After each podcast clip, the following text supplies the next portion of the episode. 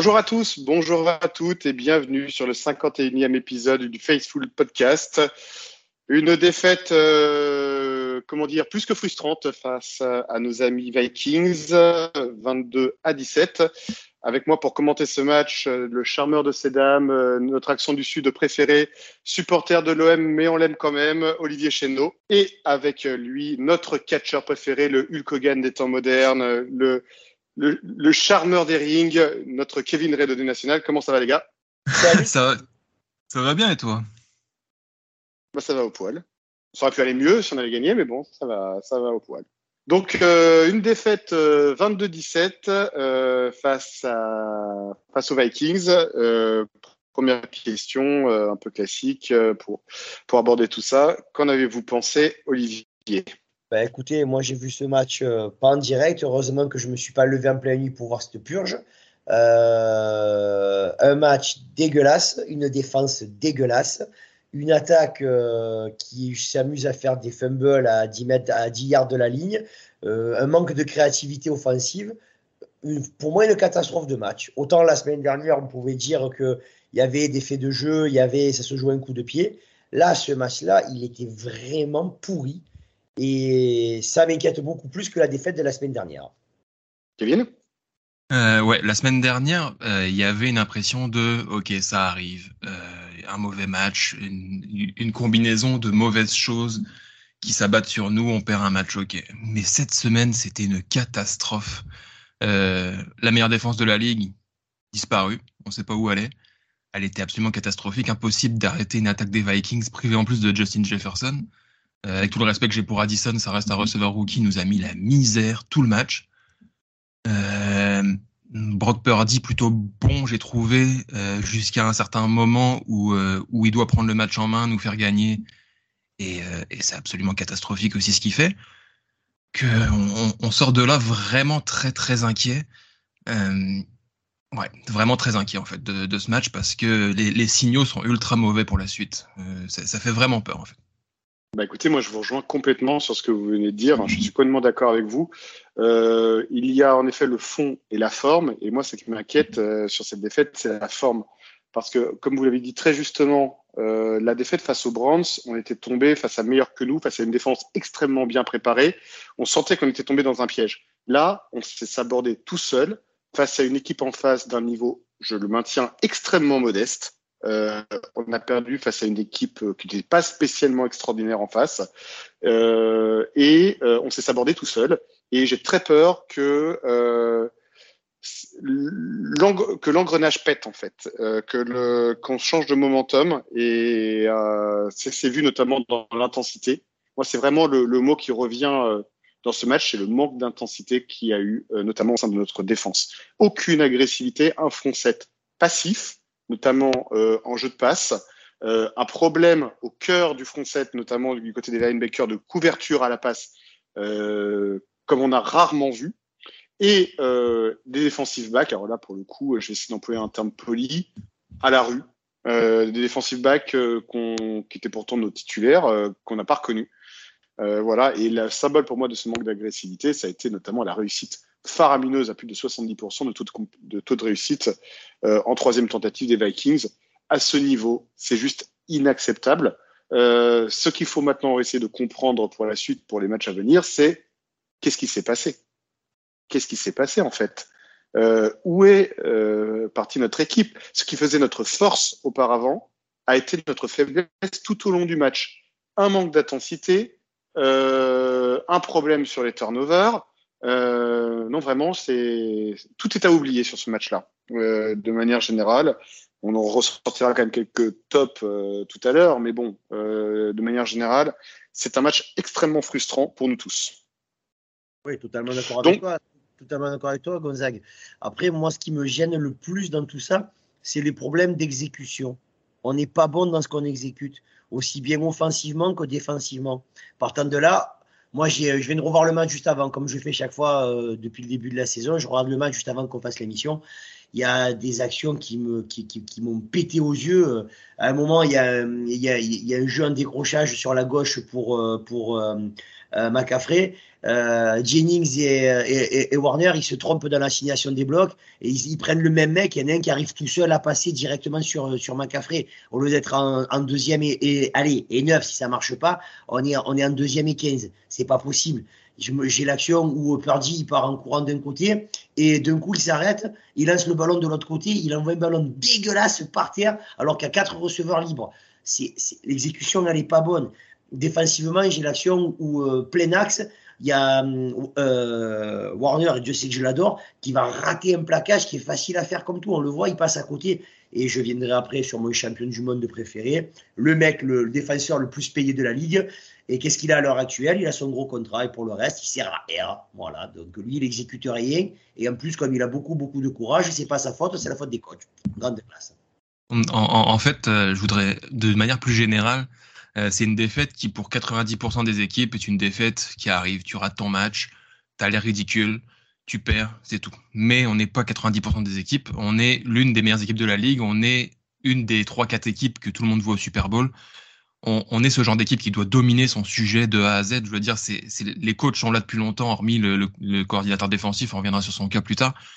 Mais sinon, les joueurs qui sont là depuis longtemps. Le coach est là depuis longtemps. Les erreurs d'assignation et les erreurs bêtes qu'on a vues tout le match, c'est pas possible. C'est juste impossible. Donc, c'est juste inacceptable ce qu'on a vu lundi soir.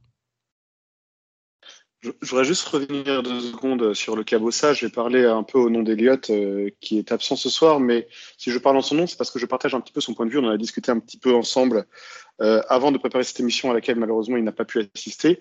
Sur le Cabossa, il a été en effet assez mauvais. Ça là-dessus, je te rejoins, Olivier. Par contre, juste pour relativiser un petit peu, de là à en faire un point particulier pour expliquer le niveau défensif de lundi soir, je n'irai pas jusque-là parce qu'il a quand même été double-teamé sur quasiment toutes les situations de passe. Moi, ce qui m'a surtout inquiété, c'est tous ses partenaires autour de lui. Quand le joueur est double-teamé, certains joueurs n'en profitent pas du tout.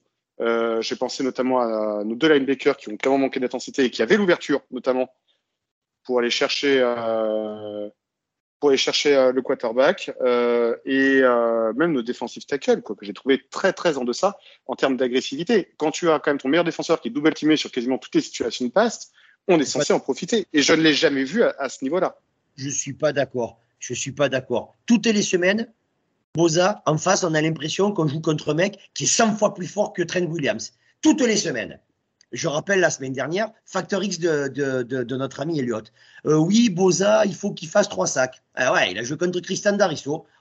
J'avais l'impression que le mec en face était Trent Williams version Super Saiyan. Faut arrêter. Ils lui mettent les mains dessus, il tombe par terre. C'est bon, quoi. Le mec, il a son gros contrat, il fait plus aucun effort. C'est un fumiste. Voilà. À moi, à l'heure actuelle, c'est scandaleux ce qu'il propose. Il y a des actions où Kirk Cousine, il a le temps de boire un café, d'enlever le casque, fumer une clope, l'éteindre, remettre le casque et jeter le ballon. C'est facile de dire que c'est la faute au defensive back. C'est impossible pour un defensive back de tenir un wide receiver aussi longtemps. Et Bosa, qu'est-ce qu'il fait ?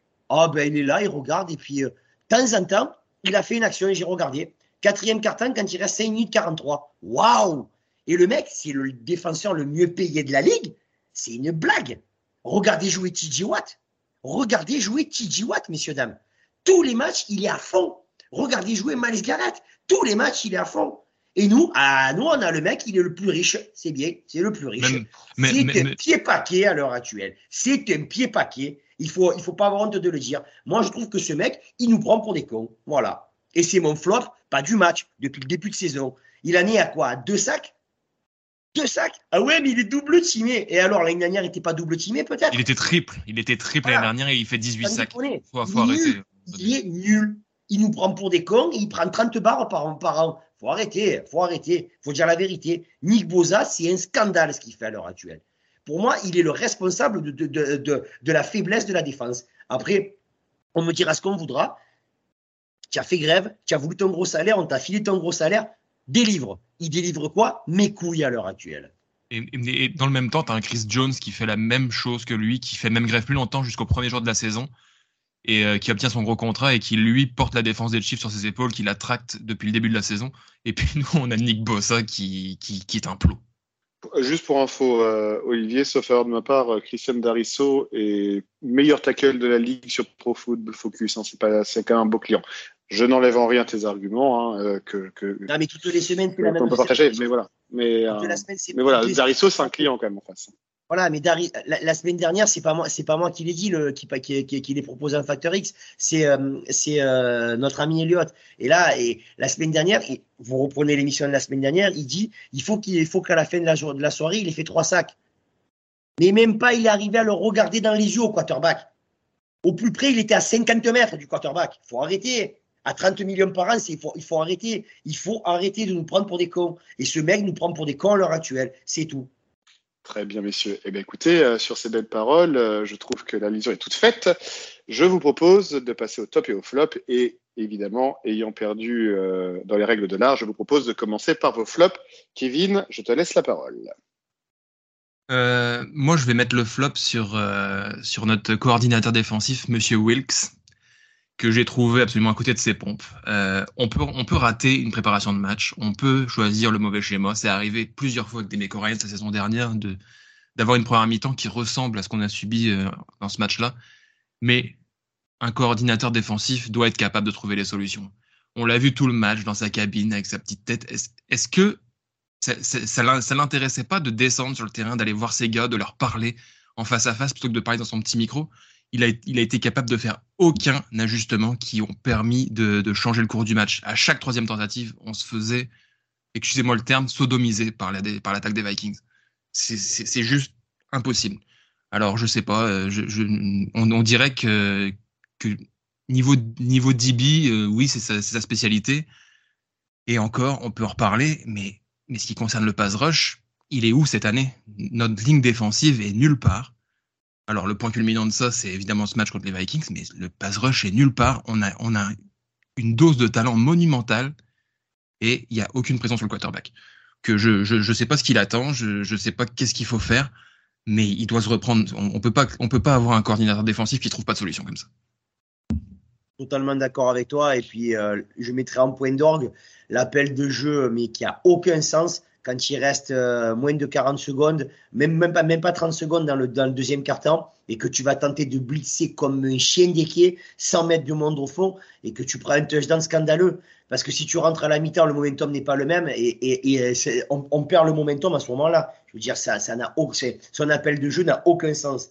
Je suis pas le premier à taper sur les coachs en général, parce que je sais ce que c'est de coacher et c'est pas facile, quel que soit le sport. Mais là, son appel de jeu n'a aucun sens. Et je suis entièrement d'accord avec toi, Kevin, aussi sur le point où tu dis qu'est-ce qu'il fout dans sa cabine là-haut. Je me rappelle de Robert Saleh et de Dene Coréen, ils étaient en bas et ils haranguaient la foule, ils haranguaient leur groupe. Lui, il est là-haut dans sa cabine, il a l'air d'être dépressif. Oh papa, tu descends, tu marches, tu vas jusqu'en bas du terrain et tu te sors un peu les doigts, quoi. Et tu vas un peu me les secouer parce que y a ce manque d'intensité, il est en train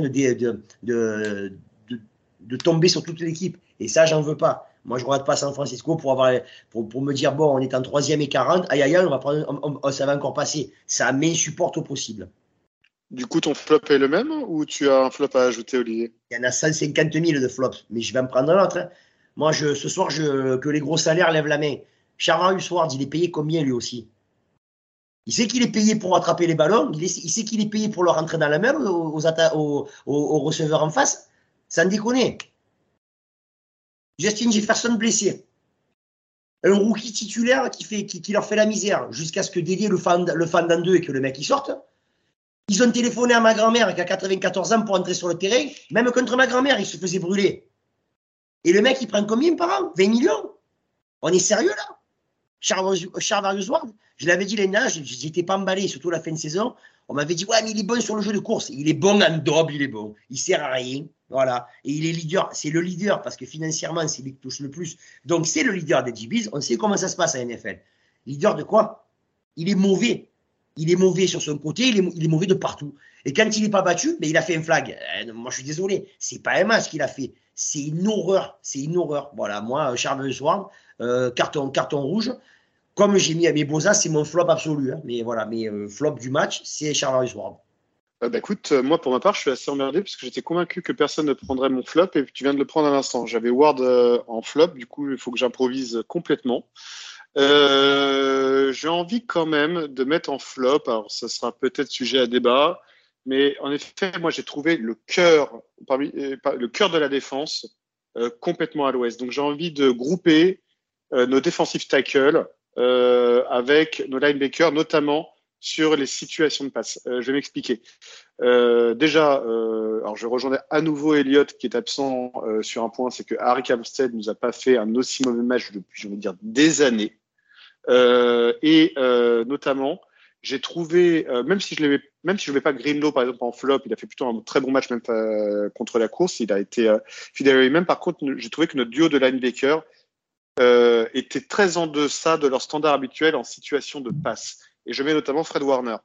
Et j'ai trouvé que beaucoup de solutions avaient été trouvées par le centre et il y a eu un manque d'agressivité générale du cœur du front 7. Donc je mets nos defensive tackles, peut-être plus que nos linebackers, qui ont été un peu meilleurs quand même de manière générale, mais pour moi les defensive tackles, Javon Hargrave par exemple, pour moi a fait le plus mauvais match depuis son arrivée à San Francisco, et le manque d'intensité qu'il y a eu de leur part. Moi, j'ai trouvé que c'était gravissime au cœur de la ligne. Et du coup, alors, parce que malgré tout, il faut quand même trouver des flops, des tops. Ah, pardon. Vas-y. Je vais mettre mon petit flopounet parce qu'il y a des gens qui attendent. J'ai prévenu que j'allais être polémique ce soir. Je sais que je vais dire un truc qui est pas, c'est interdit ici à l'heure actuelle. Mais on peut parler un peu de Brock Purdy ? Non. Vas-y. On a le droit de dire qu'il a fait une quatrième quart-temps dégueulasse.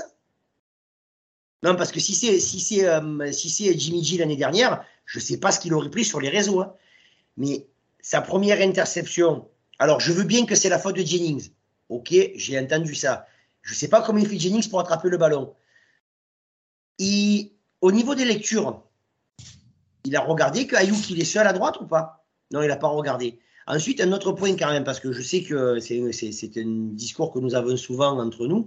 Nous avons Gonzague qui nous répète qu'il n'aimait pas trop Colin Kaepernick parce qu'il ne savait pas gérer l'horloge et les delay of game. Il a fait quoi encore cette semaine, le gamin ? Encore un delay of game, il n'y avait aucun sens. Et puis sa deuxième interception, ok, il ne reste plus beaucoup de temps, mais c'est encore dégueulasse ce qu'il fait. Il n'a qu'à courir tout droit, il va au sol, il se remet en place, il tape le ballon, on ne perd pas la balle. Il ne protège pas le ballon, il fait des mauvais choix, il envoie un moment un ballon sur Pluton, et heureusement que c'est comme il s'appelle, Kittle qui saute, il n'a qu'à lui mettre dans les mains, et ce qui passait l'année dernière pour du génie, cette année on se rend compte peut-être que c'était des gros coups de cul, quand le ballon ne tombait pas dans les mauvaises mains, parce que là ça fait quand même 2 matchs où au lieu de nous apporter la victoire, je ne dirais pas qu'il va nous coûter la défaite, mais bon, quand même, quoi. Quand il fait sa première interception, on est en train de remonter le terrain, quoi. Donc, je sais que c'est l'intouchable Purdy, mais je me permets de parler de celui qui peut être considéré, qui est pas un quarterback de système, mais à l'heure actuelle, j'aimerais bien qu'il me prouve dès la semaine prochaine qu'il a le niveau, parce que sinon, il est bien gentil, mais ce soir sur le banc, on fait jouer un mec qui peut nous faire gagner le Super Bowl. Je reviendrai pas sur ce que tu as dit dans le quatrième carton, je suis totalement d'accord avec toi, c'est absolument immonde ce qu'il a produit, les interceptions. Sur les deux, je sais pas où il lance, je sais pas ce qu'il voit, je sais pas ce qu'il croit comprendre, c'est inexplicable. Mais sur les 3 premiers cartons, ce qu'il produit, c'est du niveau de tout ce qu'il a produit depuis le début de saison avant Cleveland. Si on reste dans le match jusqu'à ce quatrième carton, c'est aussi parce qu'il produit, il fait des belles passes, il trouve des solutions, il fait avancer les chaînes. Il y a Christian McCaffrey aussi, évidemment, mais Brock Purdy fait un match très bon jusqu'à ce quatrième carton. Donc, j'ai du mal à le mettre dans le flop, même si oui, au moment où il doit délivrer, au moment où il doit aller chercher la victoire, il ne le fait pas. Contrairement à la semaine dernière où c'était l'inverse, il ne produit rien pendant le match et à la fin, il produit ce qu'il faut pour aller nous chercher la victoire et c'est le kicker qui foire. Mais j'ai du mal à le mettre en flop sur ce match. Ouais, mais c'est ça le problème, c'est que je trouve qu'on lui trouve beaucoup de circonstances atténuantes. Alors, ok, il est jeune, ok, si, ok, là. Je veux bien, je l'ai entendu, je l'ai lu sur Twitter, je l'ai lu sur Facebook, je l'ai lu partout. Mais après, il faut qu'on soit un petit peu lucide. On est une équipe pour gagner le titre. S'il faut attendre que le quarterback soit bon dans 2, 3 ou 4 ans, la fenêtre, elle sera passée, les enfants. Il faut quand même être réaliste là-dessus. Donc, je veux dire, soit Purdy, il se step up très rapidement, soit on passe à autre chose le temps qu'il step up. parce qu'on ne peut pas se permettre d'avoir un quarterback bon. Une fois, le premier drive et le dernier drive. Une fois, trois quarts temps, mais pas le quatrième. Voilà, il ne peut pas se permettre de jouer des morceaux de match. On n'est pas les Jaguars, on n'est pas les Lions, on est San Francisco, bordel. Donc, il a intérêt à se remettre un petit peu dans le droit chemin. Alors, OK, peut-être parce qu'il a pris des coups, on parle de ce soir, on est mercredi quand on enregistre, on parle qu'il est sous le protocole commotion. Peut-être qu'il a pris un coup qu'on n'a pas vu et que ça a influé son quatrième carton. Mais je suis désolé de mettre ça en avant. J'ai rien contre Purdy. Il ne faut pas me faire dire ce que j'ai pas dit. Simplement, on a une équipe pour gagner le titre. L'année dernière, on l'a tous défendu quand les gens disaient « Ouais, mais bon, c'est facile, elle les a vendus autour. » Cette année, qui prouve quand même qu'il a le niveau. Parce que ça fait 2 matchs qui ne délivrent pas ce qu'il devrait délivrer. Et donc, je demande plus. Parce qu'encore une fois, nous sommes San Francisco. Moi, sur le cas de Purdy, je ne vais pas être trop long parce que je suis à 2000% d'accord avec ce que vient de dire Kevin. C'est très simple. Jusqu'à la fin du 3e quart-temps, il est, sur l'ombre d'un doute possible, le top pour moi de l'équipe, tout simplement. Jusqu'à la fin du 3e quart-temps. Certes, on ne sait pas ce qui s'est passé lors du 4e quart-temps. Je pense qu'on va en savoir plus dans le courant de la semaine si la commotion qu'il aurait subie est liée à cela. Mais je suis désolé, Eliott, je rejoins pour ma part complètement Kevin. C'est un très gros match de Purdy jusqu'à la fin du 3e quart-temps. Déjà, spoiler alerte, ce ne sera pas mon top du coup de la semaine à cause du 4e carton qu'il a fourni, mais les 3 premiers cartons sont un très très bon niveau de la part de Purdy, j'en suis désolé. Du coup, alors les amis, vos tops, cette fois on va commencer par Olivier, vas-y, dis-nous. En top ? Ouais. Javon Jennings. J'ai trouvé Jennings super intéressant dans le jeu. Il a pris le poste de Dibot. Il est visé à de nombreuses reprises. Il avance. Il est propre dans ce qu'il propose. Il prouve qu'il a la qualité pour être un receveur 2 dans beaucoup d'équipes. Et je trouve qu'il a fait un match il s'est bien mis en valeur dans un match comme ça. Il y en a un qui s'est encore plus mis en valeur que lui, mais j'en parle pas parce que je vous le laisse. Je sais très bien que vous allez en parler. Je compte sur Kevin. Je vois son petit sourire que je sais de qui il parle. Allez, je vous laisse la suite. Alors, je sais aussi de qui tu parles, mais non, je voudrais mettre en valeur quelqu'un qu'on n'aurait jamais pensé mettre en valeur. C'est Monsieur Jaylon Moore, que j'ai trouvé ultra intéressant sur ce qu'il a produit en remplacement de Trent Williams. Il n'y a personne qui est passé. Alors, le staff a dit la semaine dernière, on a confiance en Jaylon Moore, si on a besoin de remplacer Trent Williams, tout le monde a rigolé. Mais en attendant, il a fait son taf. Il a laissé passer personne et aujourd'hui, sur ce match-là, il prouve qu'il a un calibre pour être titulaire en NFL. Et je pourrais dire la même chose sur Colton McKivitz, dont tout le monde s'est moqué. Et cette année, on a moins de problèmes à ce poste-là qu'on en avait avec Mike McGlinchey. Mais c'est un autre sujet. Mais pour moi, Jaylon Moore fait un super match et je suis content de le voir à ce niveau-là. C'est marrant parce que je n'ai pas du tout la même interprétation de toi que sur Jaylon Moore. À tel point que... j'ai oublié son bras, si c'est bon. À tel point que Aaron Banks, sur beaucoup de jeux, est venu en soutien sur Jaylon Moore et du coup Aaron Banks s'est retrouvé un peu perdu et nous a sorti le plus mauvais match de sa carrière sous les couleurs de San Francisco face aux Vikings et je ne sais pas pourquoi est-ce que c'est lié à un manque de confiance envers Moore ou pas, mais j'ai trouvé que les venues en renfort de Banks sur les blocs de Moore étaient assez étonnants, ils ne nous avaient pas habitués à ça avec Trent Williams, donc je n'ai pas été rassuré plus que ça. Je demande à voir si un deuxième match se présente avec Jaylon Moore au poste de left tackle, mais je n'ai pas du tout la même lecture que toi sur le côté rassurant de Jaylon Moore. En tout cas, je n'ai pas vu que ses coéquipiers étaient rassurés par lui. Moi, j'ai eu la même vision que Kevin. Hein. Je suis entièrement d'accord avec toi, Kevin. Je ne pensais pas que tu le mettrais en top, mais je suis d'accord avec toi sur ce qu'il a apporté. Ouais, parce que, mais en fait, je dis pas que c'est le tackle gauche qui va remplacer Trent Williams demain matin, mais ce que je veux dire, c'est que on nous annonçait un plot qui allait laisser passer tout le monde, et ça a pas été le cas. Alors, évidemment qu'Aaron Banks est tenté de venir compenser parce que, évidemment, t'as pas Trent Williams à côté, t'as le remplaçant. C'est naturel de venir compenser un petit peu et de venir aider. Mais quand même, il a été bien plus fort que ce qu'on voulait bien nous dire. Ok, les gars. Bah, écoutez, moi, de mon côté, j'étais hésitant entre 2 blondinets. J'aurais été tenté de parler, du record en vue du premier d'entre eux, mais je vais plutôt m'attarder sur le deuxième, avec un George Kittle qui, encore une fois, nous a été grandement bénéfique. Il est toujours cette soupape J'ai du mal à en parler sans redire un certain nombre de choses qu'on a déjà maintes fois dit tout au long de nos émissions. Donc, quand ça va mal, on sait que Kittle, on peut toujours compter sur lui. Il est fiable à tout moment. Voilà, même quand l'équipe perd pied en attaque, il est fiable à tout moment. Et donc, Kittle, c'est le point d'ancrage. Voilà. Ouais, c'est ça. C'est de lui dont je voulais parler aussi.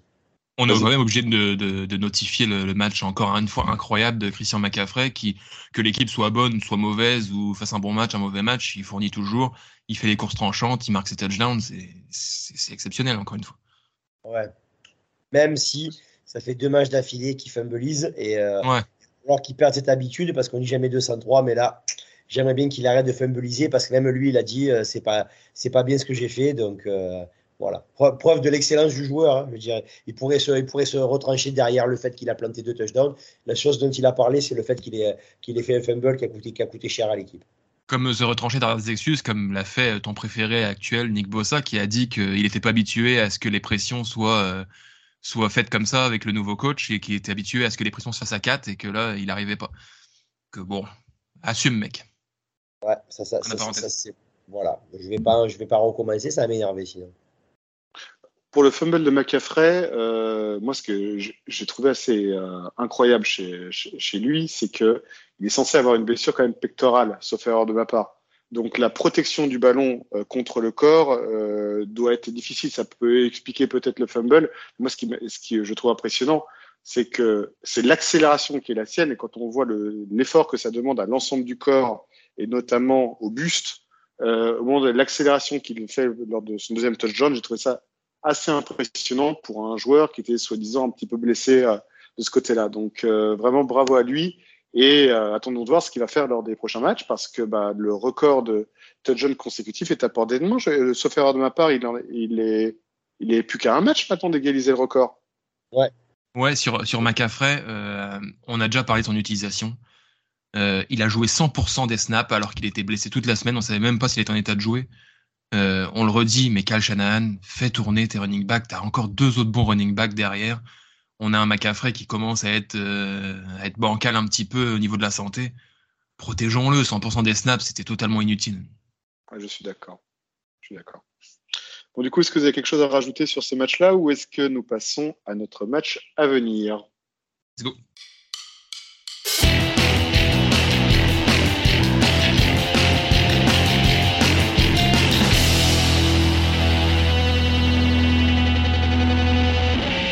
Donc, chers amis, preview du match face aux Bengals, un horaire complètement inhabituel, 21h25, horaire absolument parfait pour tous les jeunes pères de famille comme moi, où 19h est généralement un horaire absolument ingérable. Donc, 21h25 en raison donc du changement d'heure que nous avons chez nous. Chers amis, qu'est-ce que vous pronostiquez donc pour ce match ? Comment est-ce que ça va se passer ? Kevin, dis-nous tout. J'avais une confiance débordante dans cette équipe depuis le début de la saison et elle a été complètement réduite à néant cette semaine. Donc je suis vraiment très inquiet. Les Bengals sont sur une phase ascendante. Nous, on est sur une phase descendante proche de la terre tellement c'est descendu bas. Donc je suis vraiment inquiet. J'attends évidemment un rebond parce qu'on sait qu'on est capable de battre cette équipe des Bengals. On l'a prouvé depuis le début de la saison. Offensivement, c'est très fort, mais défensivement, il y a vraiment des choses à faire. Mais on a eu le même discours avant le match face aux Vikings, qu'il y avait des choses à faire dans leur défense et on n'a pas fait grand-chose. En scorant une fois de plus 17 points. Donc, oui, j'espère qu'on va s'améliorer, mais je suis quand même assez sceptique sur ce qu'ils ont montré il y a une semaine. Olivier ? Moi, on ne va pas se cacher que c'est l'une des équipes. C'est un des matchs où j'avais considéré qu'on n'allait pas le gagner. Voilà, donc ça c'était en début de saison parce que en face c'est l'un de mes deux quarterbacks préférés avec des mecs qui sont super bons comme Chase, Higgins, Tyler Boyd. Rien qu'à dire les noms, j'ai peur vu la bande de Trapanel qu'on a à l'heure actuelle en defensive back. Voilà, je veux dire là la semaine dernière ils ont joué contre Pim Pam et Poum, ils se sont fait humilier et là ils veulent jouer quasiment contre le meilleur trio de la NFL. Donc rien que ce côté-là, j'ai peur. Bosa, peut-être qu'il va se rendre compte qu'en face, il a des mecs, donc peut-être qu'il va il va jouer face à un left tackle. Il semblerait que ça soit le 794e choix de la draft 1962. Et je pense qu'il va encore avoir du mal à le passer. Donc bon, je ne pense pas qu'on va vraiment leur faire du mal. Et offensivement, il faut que nous, on soit un peu plus carrés. Partant de là, c'est un match, on peut prendre une branlée à domicile, voilà, comme on a fait l'année dernière contre les Chiefs. Après, on s'est fait botter le cul, on s'était relevé. Mais là, ça ferait trois de rang et ça va faire beaucoup. Mais je suis absolument pas serein pour le match de dimanche soir. Pardon. Écoutez, je suis très partagé. Pour ma part, je suis très très partagé parce que d'un côté, j'ai envie d'aller dans votre sens en disant qu'on est clairement sur un changement de momentum, où on a, en effet, comme tu disais très justement, Kevin, une équipe de San Francisco qui, depuis 2 matchs, est clairement sur la pente descendante, et en face, une équipe des Bengals qui semble enfin sortir un poil de la tête de l'eau, par rapport à un début de saison extrêmement décevant. Toutefois, vous connaissez mon naturel optimisme, je remplace un petit peu Kevin, le Kevin de l'année dernière par rapport à ça. J'ai toujours envie d'y croire dans la mesure où je pense qu'on a toujours une équipe un peu plus équilibrée que celle des Bengals. Par contre, oui, il va y avoir plusieurs Factor X dans ce match qu'il faudra gagner. Tu l'as dit très justement, Olivier, le duel entre le corps de receveur des Bengals qui est juste démoniaque contre nos defensive backs va être extrêmement important, et pour aider nos defensive backs, il va falloir que le front 7 réagisse très très vite, et je pense en effet que la clé est là, c'est la capacité de notre front 7 à malmener la ligne offensive d'un Joe Burrow qui, il n'y a pas encore quelques semaines encore, était clairement en manque de confiance. Donc voilà, je pense que il va falloir clairement qu'on retrouve notre top niveau. Mais si on arrive à retrouver notre top niveau, je pense qu'il y a matière à battre les Bengals. Si par contre, on est toujours dans cette logique qu'on a vu face aux Vikings, alors là, je pense qu'on peut arrêter le match à la mi-temps. Ça tournera à la déculottée. Du coup, votre Factor X, les enfants. Après, on peut se concentrer sur l'adversaire, mais on peut se concentrer sur nous aussi. On a Brock Purdy qui est en protocole commotion. On a Deebo Samuel qui est déjà out. On a George Kittle qui s'est plaint de la jambe, du genou pendant le match. On ne sait pas trop où il en est. Trent Williams qui s'entraîne pas depuis un moment. On ne sait pas s'il va être présent non plus. Ouais, ça va. Il commence à y avoir des absents. Il commence à y avoir des petits pépins un peu partout.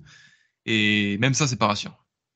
Non, mais ça, c'est le lot de toutes les équipes à NFL. Donc, je pense que si on prend le temps de regarder l'équipe des Bengals, c'est la même chose. Je sais que Higgins s'était blessé à un moment, qu'ils avaient des problèmes sur la ligne aussi. Donc bon, je m'arrête plus à ces détails-là parce que c'est la NFL. On sait que chaque année il y a de la casse. Normalement, c'est en semaine 1 que ça arrive. Nous, ça arrive un peu plus tard cette année.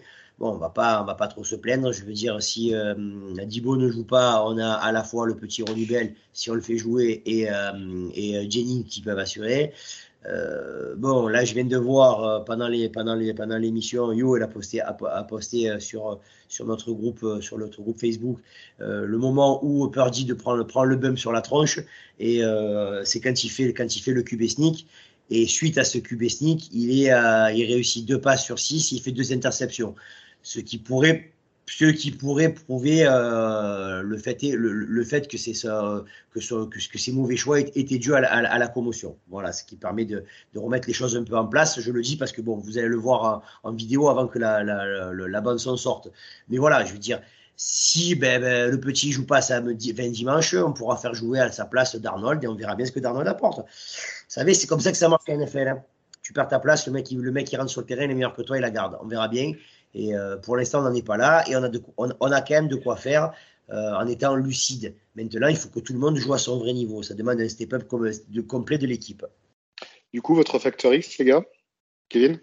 Je vais faire mon Eliott cette semaine et puis je vais mettre Nick Bosa. Parce que on attend de lui qu'il commence sa saison. J'ai l'impression de répéter ça toutes les semaines depuis la première semaine, honnêtement, qu'il commence sa saison.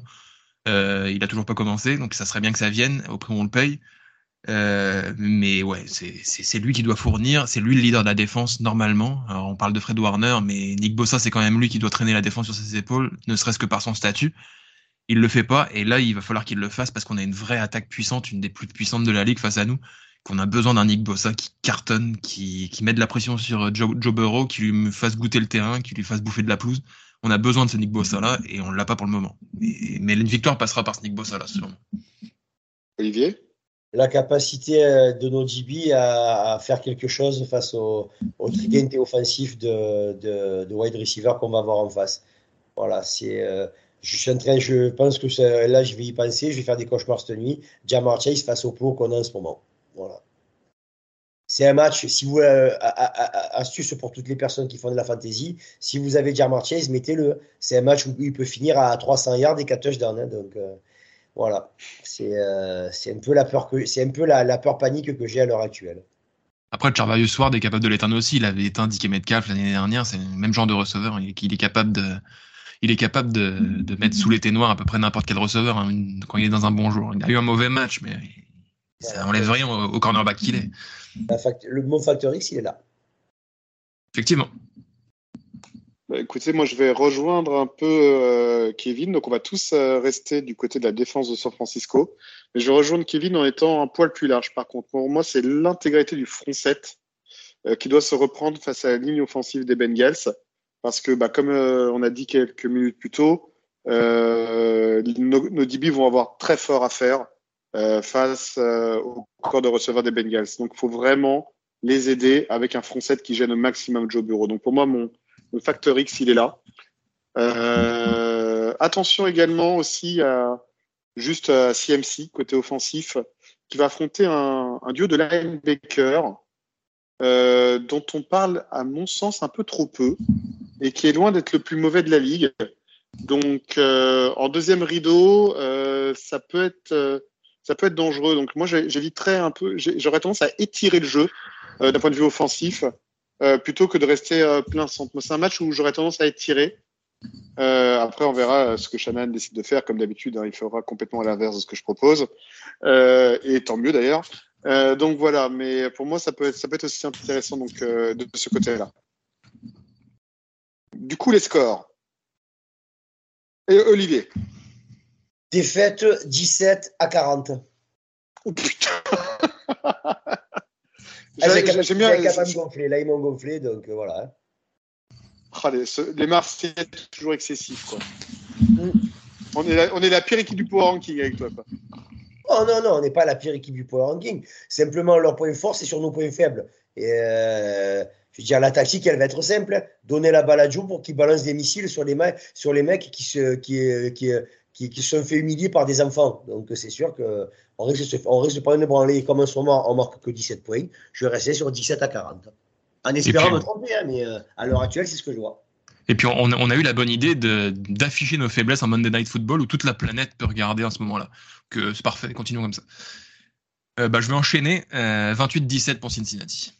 Eh ben, écoutez, moi, de mon côté, je suis le bisounours des temps modernes et j'aurais tendance à aller plutôt chercher la gagne. Donc, j'ai envie d'annoncer un 35-31 pour San Francisco en espérant, pour justifier ce score, que Purdy soit sur le terrain. Non pas que je crains Sam Darnold, au contraire, je pense que c'est un des meilleurs quarterbacks remplaçants possibles, mais je suis plus serein pour aller chercher la gagne avec un Purdy. Titulaire. Si Purdy est out, alors là, je sais plus trop quoi penser. Là, je crains la défaite de peu, mais une défaite de peu. Si c'est Darnold sur le terrain, mais si c'est Purdy, je dis 35-31 pour San Francisco. Voilà. Du coup, chers amis, avons-nous des questions des réseaux sociaux, hein, comme diraient nos aînés ? Mais oui, bien sûr. Je te laisse la main. Vas-y. Donc nous allons commencer par une question. Alors désolé si j'écorche le nom. Éric Legret, je pense. Il dit bonjour de la Belgique. N'est-il pas temps de renforcer la ligne offensive avant la trade deadline ? Avez-vous des noms en tête ? Gonzague. J'ai beaucoup aimé la question parce que à une époque je t'aurais répondu pas nécessairement. Mais contrairement à vous, moi, j'ai pas été rassuré par notre corps de remplaçants et je n'ai pas de confiance en Jaylon Moore sur la durée.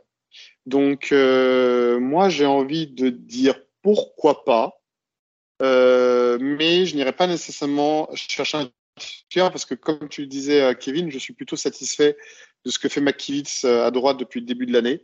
et Trent Williams va revenir. Donc moi, j'irais plutôt chercher un bon substitute capable de jouer à droite ou à gauche pour dépanner. Mais je n'ai malheureusement pas pris le temps de réfléchir plus que ça au nom d'un joueur. Bon, moi, j'irais. On est passé à côté de Black Freeland à la draft. J'ai envie de tenter à nouveau Black Freeland, que je considère parfaitement adapté à notre système. Mais bon, un trade d'un rookie, c'est quand même quelque chose d'assez rare. Mais ouais, je serais capable d'envoyer un de nos troisième tour de la prochaine draft pour Black Freeland. En tout cas, si c'était moi le manager, je serais capable de le faire. Je le considère capable de jouer à droite et à gauche et parfaitement adapté à notre système. Question de Ludovic Mettet, il parle de Steve Wilks, on en a un peu parlé, mais la question, c'est peut-être un sujet qu'on n'a pas abordé. Il demande si le travail de Wilks peut être remis en cause. Est-ce que son poste est en danger? Non, je pense pas qu'après 7 matchs, son poste soit en danger. Par contre, il va falloir que les choses évoluent. On ne peut pas se permettre de rester, comme je l'ai dit tout à l'heure, et comme tu en as bien parlé toi aussi, sur ce qu'on a vu sur les derniers matchs. Donc, des ajustements, il peut y en avoir. C'est pour ça que ce qu'on fait ce soir, c'est nous, c'est à notre tout petit niveau. On sait qu'à part des Greenlaw, il n'y a personne qui nous écoute. Mais je veux dire, on donne un petit coup de semence. Et les ajustements, il y en a eu l'année dernière, il y en a eu l'année d'avant. Et je ne suis pas très inquiet pour son poste. Ça va se remettre en place et ils vont travailler, que ce soit cette semaine et surtout la semaine prochaine quand il va y avoir la bye week. Ça va permettre de remettre les choses en place. À mon avis, son poste n'est pas en danger. Maintenant, si on continue comme ça, on prendra d'ici. En connaissant Lynch, il ne va pas attendre que la maison tombe sur le chien. Il fera ce qu'il faut bien avant. Moi, je ne suis pas du tout pour qu'on le remette en cause. Si je peux me permettre un jugement de valeur, combien de mauvais matchs avons-nous fait en défense depuis le début de l'année? Est-ce que notre défense est catastrophique? Je le répète, on a perdu face aux Brands, pas spécialement à cause de notre défense qui a encaissé 19 points en 70 snaps ou plus. Moi, le seul véritable match très mauvais de notre défense que j'ai à relever, c'est celui de lundi soir. C'est tout. Arrêtez-moi si j'ai une bêtise. Est-ce qu'il y en a eu d'autres matchs où on a été très mauvais? Mais pour moi, de tête, j'en vois pas spécialement. Mais juste pour terminer mon argumentaire, et je te laisse à me répondre, Kevin, mais et surtout, moi, j'aimerais juste aussi rappeler aussi le statut du monsieur. Steve Wilks, ça reste quand même un coordinateur défensif dont les schémas de jeu sont quand même, n'en déplaise à Nick Bosa, très proches de ceux que nous pratiquions sous nos 2 coordinateurs défensifs précédents. Et ça reste, je suis désolé, un coordinateur défensif reconnu, très reconnu, sur la place de la NFL. Moi, j'estime qu'on a plutôt de la chance de l'avoir à ce stade après s'être fait dépouiller de nos coordinateurs défensifs ces dernières saisons. Je trouve que c'est un moindre mal, même si j'adore Chris Kukurek, comme vous le savez. Moi, honnêtement, je ne vois aucune raison de remettre en cause Steve Wilks, en tout cas pas à ce stade. Des mauvais matchs défensivement, dans leur globalité, comme ça a été le cas contre les Vikings, non. Mais la ligne défensive est très largement insuffisante en production depuis le début de la saison. Je veux dire, Nick Bosa produit pas, Javon Hargrave est surnage, mais c'est pas non plus fantasmagorique. Arik Armstead est en train de faire une de ses pires saisons depuis très longtemps. Drake Jackson est en train d'être complètement gâché. Alors il a aussi une part de responsabilité lui-même dans sa propre production, mais quand même. On pensait avoir un festival de sacs et au final, on produit pas grand-chose à ce niveau-là et depuis la première semaine. C'est pas d'aujourd'hui contre les Vikings. Donc je suis pas au stade de le remettre en cause, mais je commence à me poser de sérieuses questions. Donc une question du petit Gonzague pour notre cher Olivier Cheneau. Quel enculé celui-là. Voilà. Vu les performances de nos cornerbacks ce lundi soir, doit-on réenvisager de mettre Ambry Thomas titulaire? Non. Non, je crois que personne n'en est à ce stade. Hein. Quoi que je me dis perdu pour. Si on doit prendre une déculottée en se basant sur le score d'Olivier, j'ai envie de dire au 4e quart, autant se marrer. Hein. Donc voilà, si on se prend une déculottée, on peut essayer.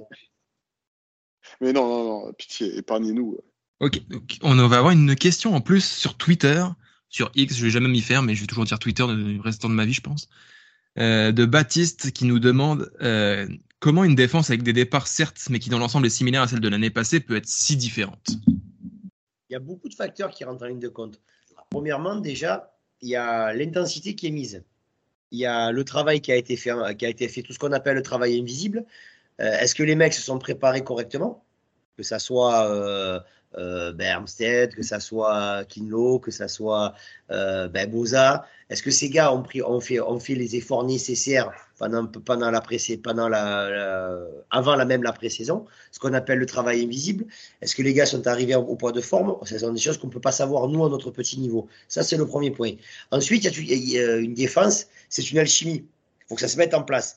Et quand on dit elle n'est pas au même niveau que l'année dernière, hormis ce match où ils ont été catastrophiques, il ne faut quand même pas déconner. Depuis le début de saison, les équipes adverses, on les concasse. On est quand même la meilleure équipe au nombre d'interceptions, même si on est l'une des dernières équipes au nombre de sacs. Donc, on n'est pas si mauvais que ça. Il ne faut pas non plus jeter le bébé avec l'eau du bain, quoi. Donc voilà, pour moi, pour moi où est-ce que ça se joue, c'est plus sur des petits détails et détails mis bout à bout, brique par brique, comme on disait à une époque à San Francisco. Et c'est le même principe à l'heure actuelle. Il manque des petits trucs. Et je pense que celui qui cristallise le plus ce problème-là, c'est Nick Bosa à l'heure actuelle, tout simplement. Ouais, alors de manière générale, oui, je rejoins assez ce qu'a dit Olivier.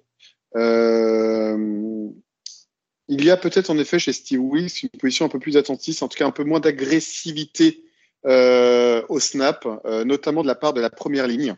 Je trouve que ça se ressent un petit peu. On s'en était d'ailleurs assez plein lors du match face aux Cardinals.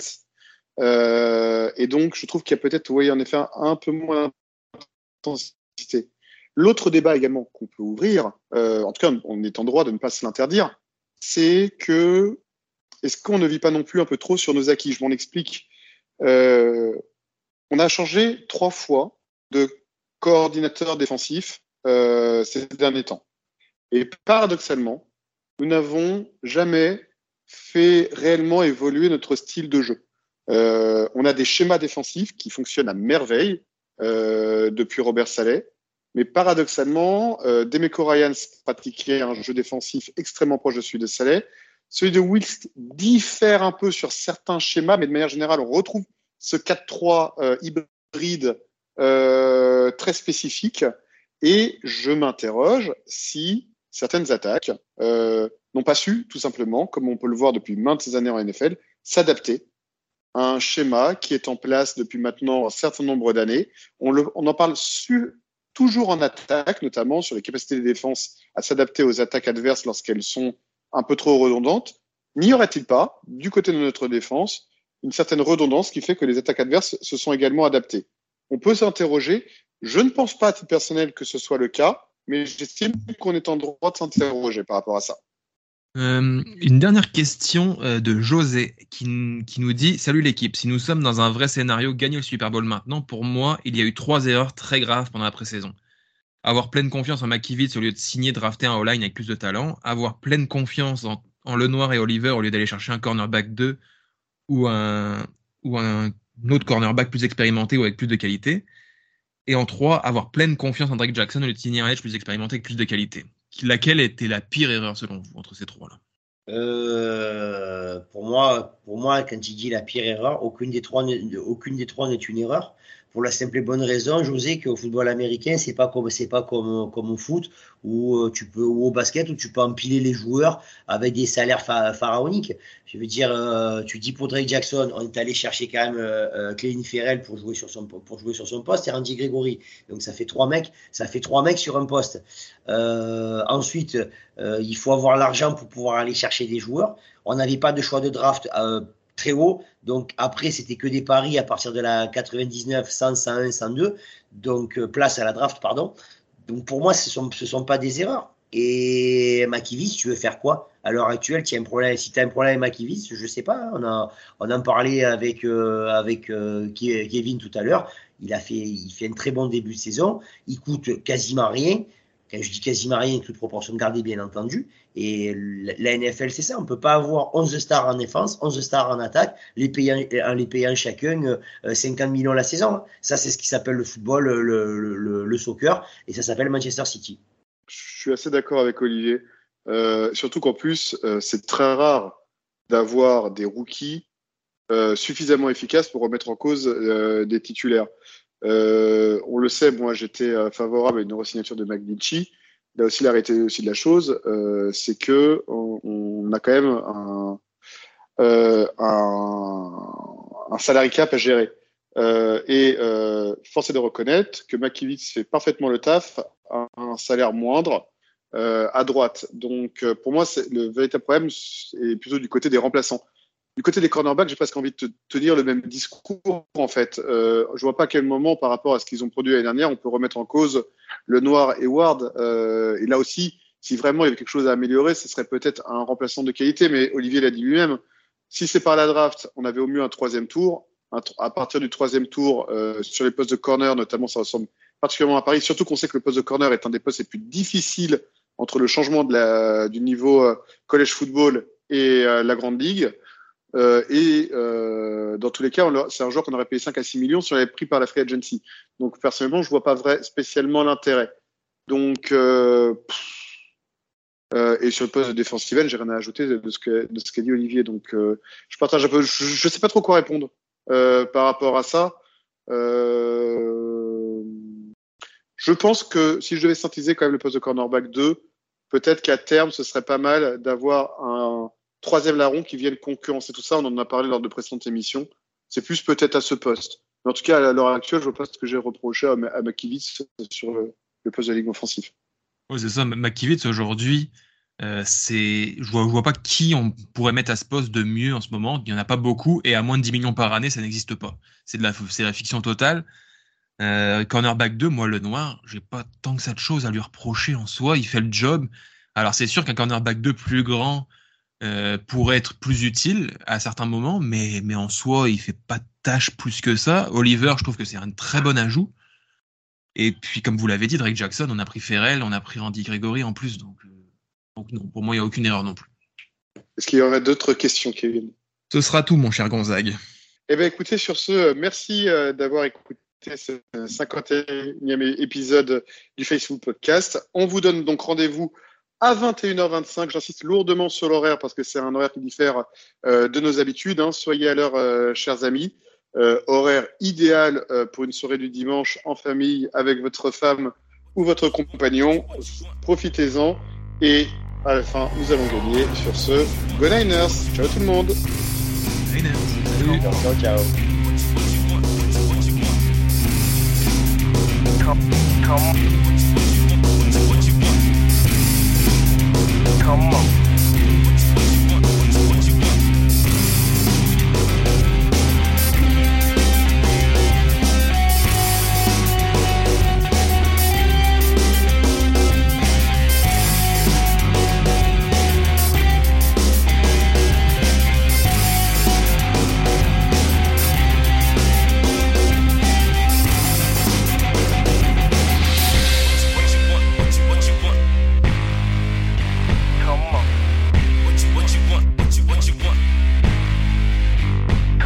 Come